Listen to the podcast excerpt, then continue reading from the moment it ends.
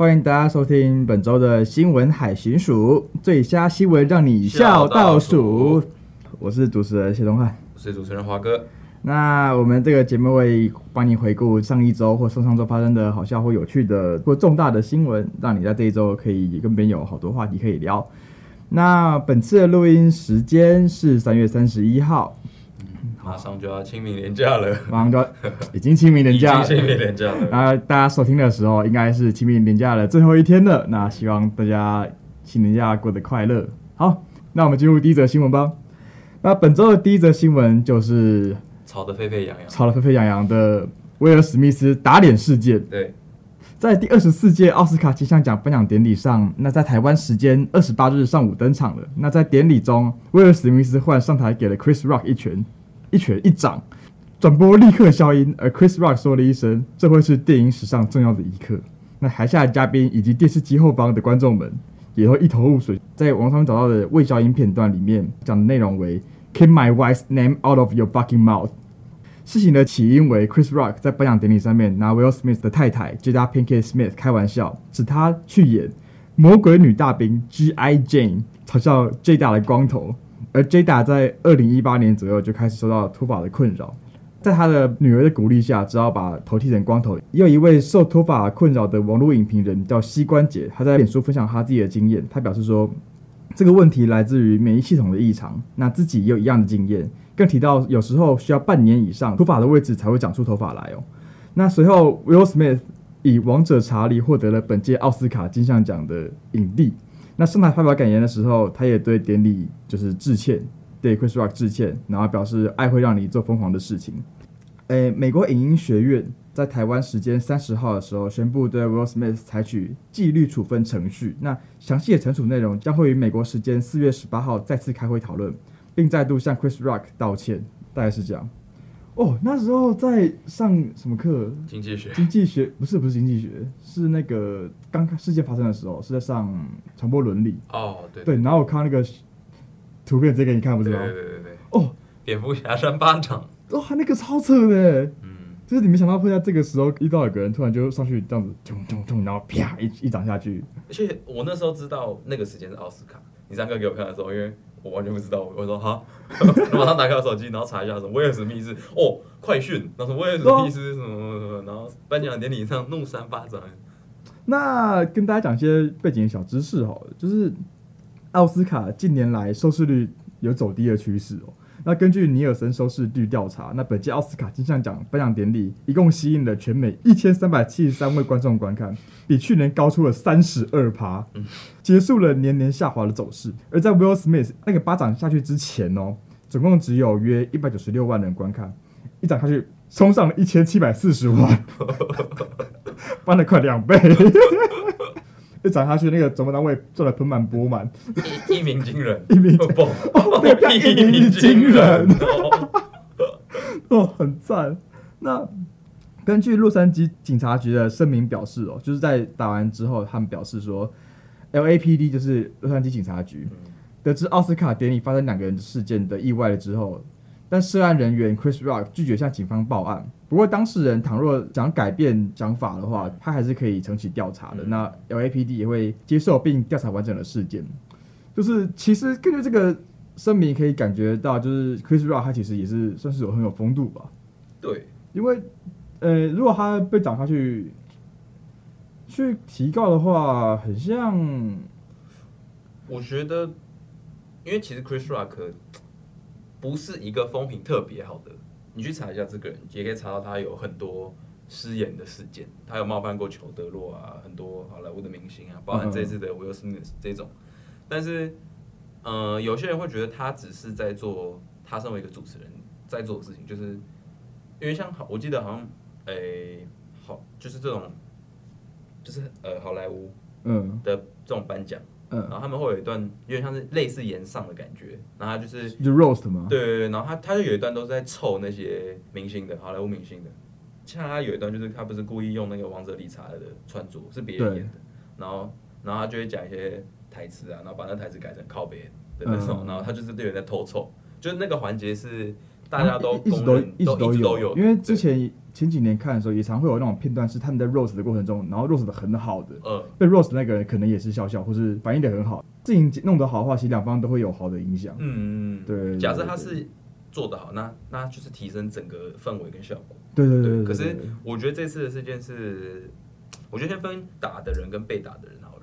我觉得我们先讲 Chris Rock，我觉得他嘴臭归嘴臭，嗯，但是你说他被打完之后，我觉得他发挥了超过我预期的非常厉害的。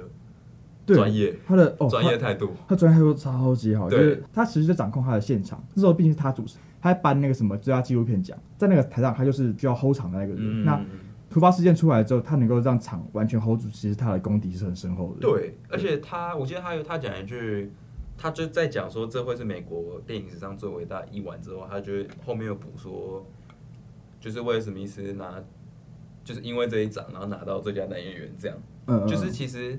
有点用幽默方式化解那个真的超级尴尬到爆的场面，我觉得就他主持人的专业来说，我还蛮佩服的。呃，真的，真的，我还蛮佩服的，弄得都很好。但是回到他为什么被打的这件事情来看，我觉得，嗯，我觉得他的笑话其实不算很妥当。我觉得不太妥当，就是很多都是花边在讲，那个感觉可信度很低。对对，嗯，对。我觉得打人不见得是最好的处理方式。我觉得打人也是最差的处理方式。对，他有更多很好的方法。打人是为什么？就是其实你在想一个点是，呃，人类意见不同或是有矛盾的时候，我们能够从不要战争变得现在能够好好讨论，其实过一百多年。嗯。那因为这一掌，就会变成说，你在一个世界的电影的最高殿堂。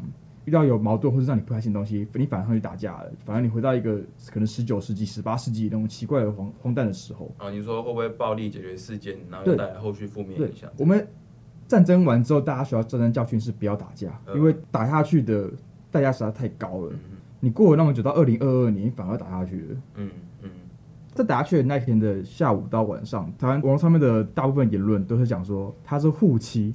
然后所以打他，所以很合理。那台湾，我认为台湾对于护妻这个事情，拿护妻来合理化打人，实在是太过火。我觉得所谓的护妻，用暴力的行为护妻，嗯，我觉得他应该是要建立在正当防卫之上。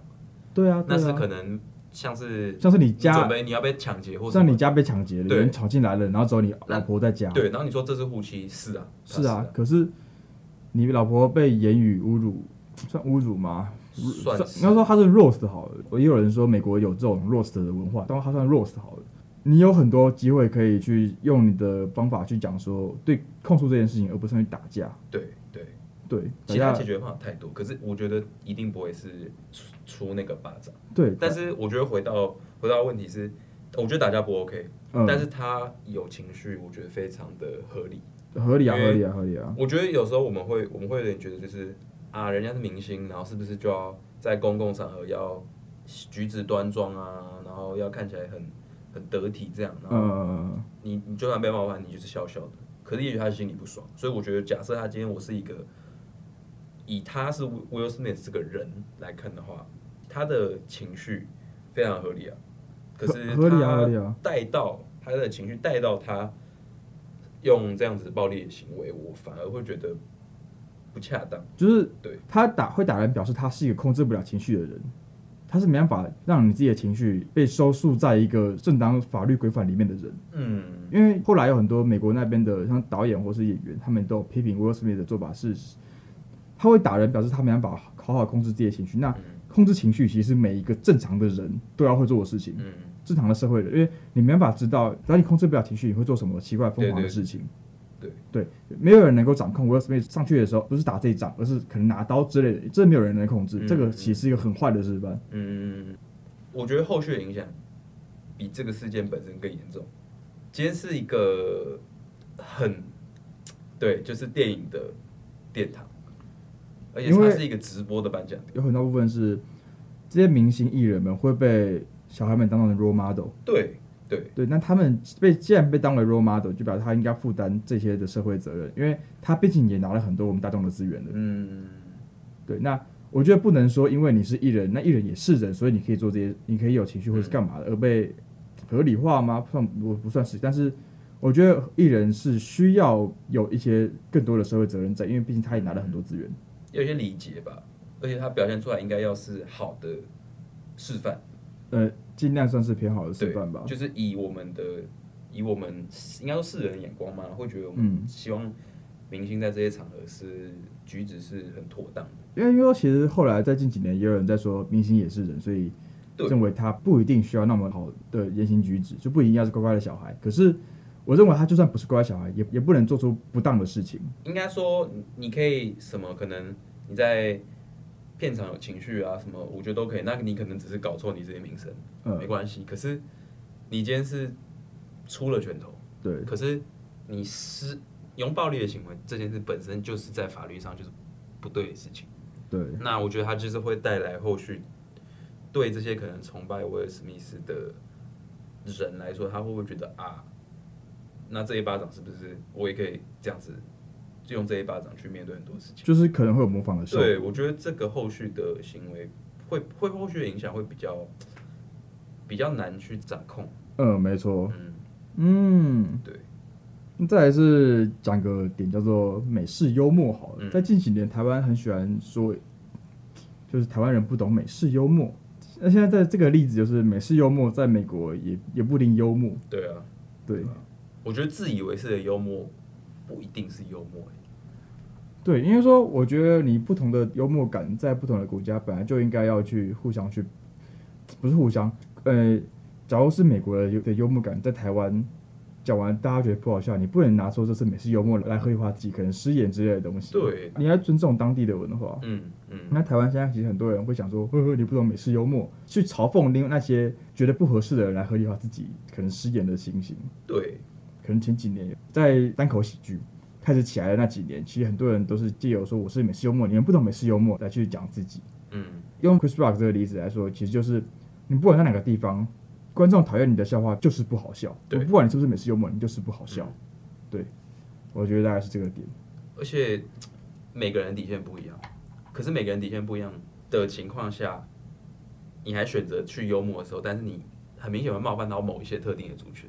嗯，但是你后来用就是哦，我就我只是讲个笑话而已的这种心态去面对那些感觉，好像有被冒犯到的人，其实很不尊重。我觉得不用去合理化自己，好像开了一个玩笑的这个行为。嗯，就是你在讲出口的时候是你讲的，可是你没有顾虑到别人的感受。也许你不必要去顾虑他们，对对。但是我觉得你讲出来，你就要对自己说过的话负责任。嗯，我觉得 Chris Rock 也是，然后包含很多可能。喜剧演员啊，或者是讲脱口秀、讲都写段子的这些，我觉得也许他们在设计自己的笑话的时候，要多想一点。对，这样就有一个问题是说，可能会有陷入就是自我审查的问题。哦，会有点会有灰色地带。对，尤其现在有很多，就是用美国讲法叫做 social justice warrior，嗯，他们会去大量去审视你的内容，或是你的作品，或是之类的东西里面有没有够不够公平正义。可是这样子。对，其实现在产业的影响是是变成是很多的作品，像是游戏、电影什么里面的人都是同性恋，就是他的矫枉过正。对，会有这个问题，就是大家为了不要得罪人，所以矫枉过正。嗯，这叫做大家都大家都不受伤的世界吗？好像也不是要这样子。像 Disney 前几天也说，以后他们的角色有五十趴需要是 LGBT 族群。嗯。这样也是很怪的一件事情，就就是过于强调政治正确。可是他，呃，我觉得有一些你说什么性别玩笑、种族玩笑这些可以开啊，可是你要开的比重是多少？嗯，在可能你的游戏啊、电影啊、你的你讲的你讲的表演里面，对你你要把这个那那个成分是多少？然后你要怎么圆回来？对，我觉得只要你能圆得回来，然后对观众来说效果是好的，有人买单，嗯，那也许你冒犯到，可是你后来你是为自己的这个行为有负责的表现，嗯，你有道歉或什么之类的，或者说你自己本身，因为其实他们他们怕的不是后续你有没有道歉，而是怕，因为他东西只要一有人吵起来，就算道歉还是怎么样，他其实弥弥补不了，对，他们宁愿不要有事情发生，所以他们只好用很多这种社会正义的或是自我审查的东西。来去让自己的风险不要那么高，可是这样相对反而让自己的可能创作东西很受限之类的。对，而且其其实相对的会无聊很多。嗯，可能这个还需要这个几年的时间去消化吧。一样是开少数族群的玩笑，好了，少数的族群，不管你是性别喜好之类的，他们开这个玩笑的同时有好笑也有不好笑的。那怎么样界定都是需要大众去审视之后，还知道它到底好不好笑。那其实每个人也都还在摸索，到底能不能开。对，对，对。啊，Will Smith 的东西大概就是这样。好，那我们进入本周的第二则新闻。那第二则新闻标题叫做“十八岁公民权修宪案”啊，立法院三读通过。立法院于三月二十五号的时候表决通过了十八岁公民权修宪案，公告半年之后将会交由人民复决。那朝野也力拼将公民复决在年底九合一大选的时候合并举行，届时同意票必须超过九百六十五万票以上才会通过。那这也是首件从立法院送出那交由公民复决的修宪案。根据宪法增修条文第十二条规定。修宪案必须经过立委四分之一提议，立委总额四分之三出席，就是八十五位立委出席委员四分之三同意，也就是六十四位。在公告半年之后，经中华民国自由地区选举人投票复决，有效同意票必须高于选举人总额半数，就同意票要要九百六十五万票以上才会通过。那因此，这次的宪法修正案能够从立法院三度通过，其实非常不容易的，是需要。国民两党加上其他的小党，同时都要对这个东西是呃同意的，它才会过。对，那嗯、呃，回顾上次修宪已经有十七年之久了，而且是由任务型国大代表完成，因此十八岁公民权修宪案为立法院席次减半之后，立法院首度送出并交由公民复决的修宪案。那跟大家讲些小知识好了，就是公民权下修的原因是什么？好了，那公民权下修就是从二十岁变十八岁，其实，在大概二零一，我自己是从二零一九开始关注，那其实前面几年都一直有在讲。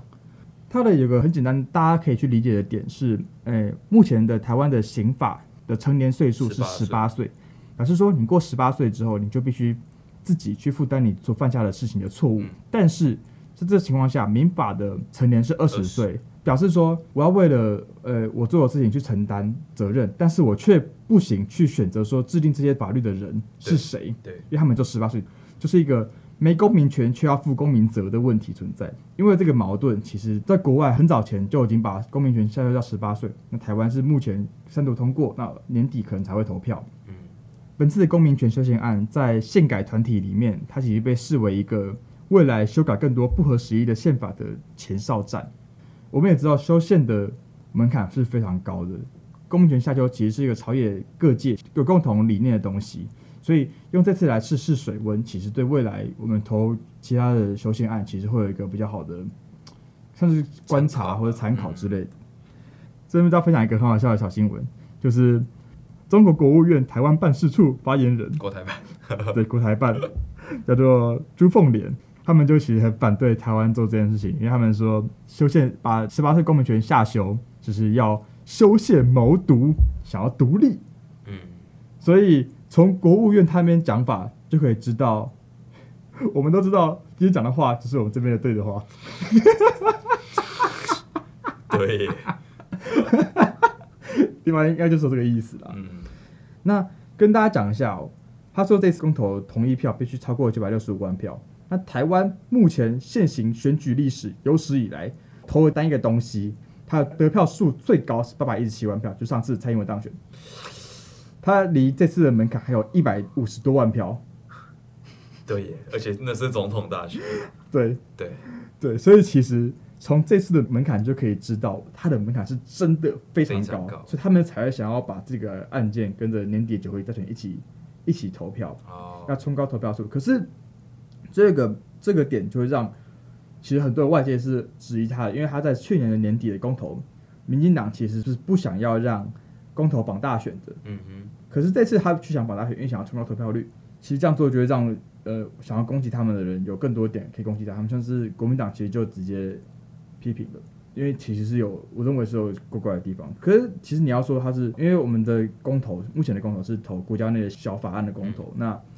也许独立出来让大家好好讨论是重要的，可是修正案，我认为它它也是更需要讨论的东西。那绑在一起只是为了冲高投票率的话，其实也是很怪的。对，而且大家会忽略哦，他今天是一个修宪案，他觉得哦，我只是顺便投一个哦要不要赶十八岁这样。对，对就是呃非常可以啊。其实，可这也就是台湾目前的政政党政治下的算是很可悲的情形吧。嗯嗯，就是没有没有朝野合作这件事情。对，那这次的合作也其实也中间有很多风风雨雨，他们也吵了很多架，在那天也吵了很多架。总之，其实十八岁公民权下修，其实我认为修的比较好，就是让十八岁的人可以投票，投县市首长也是不错的。我觉得除了投票，还有一个蛮重要的，我觉得，我觉得下修或者是让刑法变二十，我觉得都没有关系。重点是，我觉得刑法民法这个统一会比较好，因为我就讲我自己的经验，对对对对对。我十九岁的时候出车祸，嗯，然后出车祸，假设你提。提民事，嗯，那你就是会有一个赔偿，没错。那刑法部分就会有一个过失伤害，对。那以车祸的交通裁决来看，它会有一个刑事带民事的诉讼案，对，没错。但麻烦就麻烦在刑事上，我那时候十九岁，对，我需要负我责任；民法上，我还未成年，对，所以父母要负连带责任。对，对，这是很奇怪的地方。这是我觉得很困惑的点。对对对，虽然说呃，确实啊，我我我我会觉得，因为那时候呃，父母要负连带责任，所以某方面来说，其实父母是有权去算是帮你处理这件事情。哎，对对对对对对对，就是两双面刃啊，就是双面刃吗？其实是双面刃，会有不同会有不同的讨论方法，就是毕竟你也十八岁了。对对，嗯，那一个人在外面其实做很多事情，做做做错事了，让父母来负连带责任，其实也是。有个我独立了吗？也没独立的感觉，就很像是我过了十八岁，但我还没二十岁，可我做错什么事情，因为觉得我需要负责的同时，我爸妈也要负责。对，那是不是就好像我其实还没成年？对，那我我还没成年的话，为什么我要去负完全刑事责任？就会有这种疑惑了。对，我自己会这样，就是它是矛盾。那统一统一这个年龄的话，其实是会统一会是最好，会是最好的。我觉得那个标准要是一样的。要么都二十岁，要么都十八岁。那国外的目前的大部分的主流国家都是十八岁。对，因为那就十八岁。因为那时候真的觉得很尴尬，就是我没有能力去负担这个金额。对啊。然后我只有一定要是我爸妈负担。对啊，对啊。可是我要负担我的刑事责任啊，除非对方撤告。对。然后那时候就麻烦在这，然后光官司我就打一年。对啊，对啊，就很麻烦。这次是十七年来首次修宪嘛？那其实大家可以去关注说这个案件带怎么跑，嗯，因为它其实是面对我们国家未来的转型，它是一个非常非常重要的关键的节点，嗯，假如这次的公投真的能够顺利通过了，那也许未来我们的台独势力吗，或是国家正常化的势力，他们可以有更多的自信，对，去修，不，因为目前其实他们想台独，那可是我们宪法的内文其实很多很怪的，嗯，对。那也许修一修，能够让我们国家变得更正常，也是比较好的啦。对对，嗯嗯好，那就是目前的宪法，让大家知道这件事情，因为这件事情是大新闻。好，那最后一则新闻叫做 是三月二十九号来自自由时报的新闻，还是苏奎举乳酪理论来遇停电事故。那高虹安反问：台湾电力体系有很多洞？新闻内容长这样子哦。那行政院长苏贞昌在二十九日的时候赴立法院进行零三零三新达电厂事故致全台停电专案报告。他在答询时以乳酪理论来比喻极端情况下许多空洞连成一条线，让光线通透过去，进而导致严重停电事故。那此番言论也遭到台湾民众党立法委员高虹安质疑说：“你是觉得台湾的电力系统跟乳酪一样很多洞吗？”那 苏贞昌也急忙澄清说：“不要强调那个很多洞，不是那个意思。”那详细情形大概是这样子：是苏贞昌在解释说，本来层层防护不该出的问题，但是兴达电厂与龙崎变电所接在一起，整个就跳电了，所以应该要加强电厂电网的防护机制。那发电通路的韧性本身也要加强。那但是高安就质疑说，这是早期电力系统就应该要做完的事情。这份报告也有提出就责办法，就台电主管案第一件的人都有疏失。那难道说，因为一个单点疏失就造成全台这么大的停电？你用鲁洛理论是认为台湾电网跟鲁洛一样很多洞，还是都是人为的错？那苏贞昌紧接着说，不是这个意思哦，是指说如果没有一个一个通过去，就不会发生这个事故。高虹安又追问啦、所以就是刚好有很多洞一路通过去才有很大的事故嘛？结果苏贞昌就回应说，不是啦，啊本来兴达电厂里面不应该绝缘体没有接好。就启动了。如果当时有制止，就不会一步错步步错这样子。补充个小知识，就是鲁诺理论啊，这个名词，这个理论，它是由英国学者 James Reason 于一九九零年的时候提出，意思是指说意外发生是因为穿过了很多道防护的漏洞，就是你要防止事情发生，你要很多防护措施嘛。嗯、那它发生的表示说，它穿过了每个防护机制的所有的漏洞才会发生。嗯、那只要中间任何一个环节被拦住了，它就不会发生这个事情。嗯、对，那 苏贞昌用这个来举例就很好笑。他是不是只是想要讲牵一发而动全身？对，那他在卖弄，就是告告诉我们一个点，叫做听到一个名词，先搞懂他在干嘛。真的，不要乱不要拿来乱举例，会被打脸。不是这样子用吧？不是这样子用吧？真的不是，不是这样子用。这个超级好笑的，为什么不？为什么讲的白话一点？对啊，对啊，对啊，你就不要举这个例嘛。对啊，你就讲说，呃，因为线路太老旧，然后再来是人员的疏失，就是东西没弄好，他才他讲这个是这个意思，牵一发而动全身。对，对，你要怎么但他讲若无洛理论，这种乱讲话的东西，遇到因为高虹安是好像是李组吧，他逻辑。相对好，就是撇除政政党不谈，他论述逻辑是好的，就被电了嘛，超级好笑，超级好笑。呃，题外话，题外话嘛，就是讲到一个之前的点，就是当初陈水扁为什么会起来，为什么会有那么多支持者？因为陈水扁也是一个逻辑很好的人。哦，当初在立法院当立法委员的时候，他咨询连战的一役爆红。他炮轰连战，炮轰的人家体无完肤，所以就有个，就有人，就会有网络上面的人对连战有一个新的封号，叫做“举球员”，呃，举球给给陈水扁杀。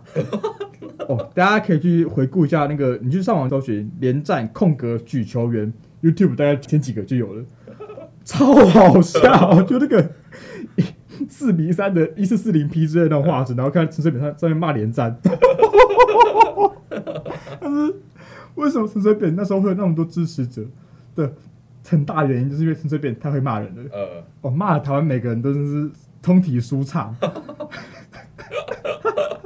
所以后来其实就会有人讨论说，哎、欸，这个骂的够不够过瘾？骂的够不够好？上面都会有人说他陈水扁一点啊，因为他真的很猛。